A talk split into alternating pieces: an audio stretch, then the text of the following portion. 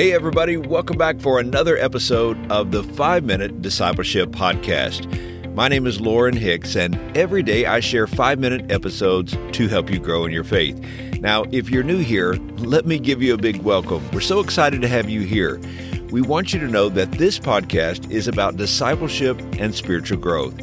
It's my prayer that these short episodes inspire you and encourage you to be a fully devoted follower of Jesus Christ. So let me invite you to subscribe on your favorite podcast app so that you can join us each day. Today on the podcast, we are answering the question Where is God when we suffer?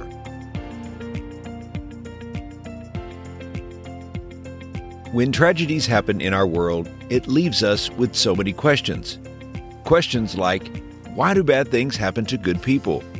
Or why is there so much suffering in the world? Or if God really has the power to stop human suffering, why doesn't He use it? And of course, the question where is God? Several years ago, George Barna did a large survey on the topic if you could ask God one question, what would it be? The number one response was, Why is there pain and suffering in the world? You know, as we read scripture, we begin to understand that pain and suffering are in the world as the result of sin. Our world is fallen and broken. In giving us free will, God does not control our actions, neither good nor the bad. We are not robots. And those who serve God do so voluntarily. No one is forced to obey God. When Adam and Eve sinned in the Garden of Eden, sin entered the world, and a sinful nature is passed on to all of humanity. The Apostle Paul said in Romans chapter 5, verse 12, When Adam sinned, sin entered the world. Adam's sin brought death, so death spread to everyone, for everyone sinned. I'm sure you would agree that as a result of sin, there is suffering and pain in the world. But many wonder Does God care when we suffer? Does He know? Where is He when we go through pain and difficulty? These are normal questions that at some point everyone asks. The answer is that God joins us in our suffering. He enters our pain. 2,000 years ago, he left the glory of heaven for the indignity of a borrowed stable. He gave up eternal light to be born in dismal darkness. He walked out of the majesty of heaven to enter our world of pain and brokenness. This is what Jesus did. He joined us. He became one of us. He walked where we walk. He lived where we live. He joined us in our sorrows. He joined us in our pain. He entered our humiliation and Jesus suffered what we suffer. Think about it.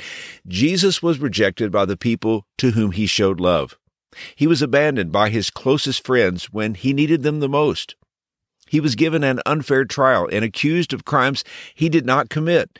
And ultimately, he was tortured and executed by his enemies, with his own mother as a witness, having done nothing wrong himself. He actually became a human in the person of Jesus and went through profound relational, physical, and mental suffering. So when we suffer, we can be assured that God understands. Hebrews chapter 4 verse 15 says, "This high priest of ours understands our weaknesses, for he faced all the same testings we do, yet he did not sin." But not only does God understand our suffering, he is with us in our suffering, and he is able to help us. Hebrews chapter 2 verse 15 says, Because he himself suffered when he was tempted, he is able to help those who are being tempted.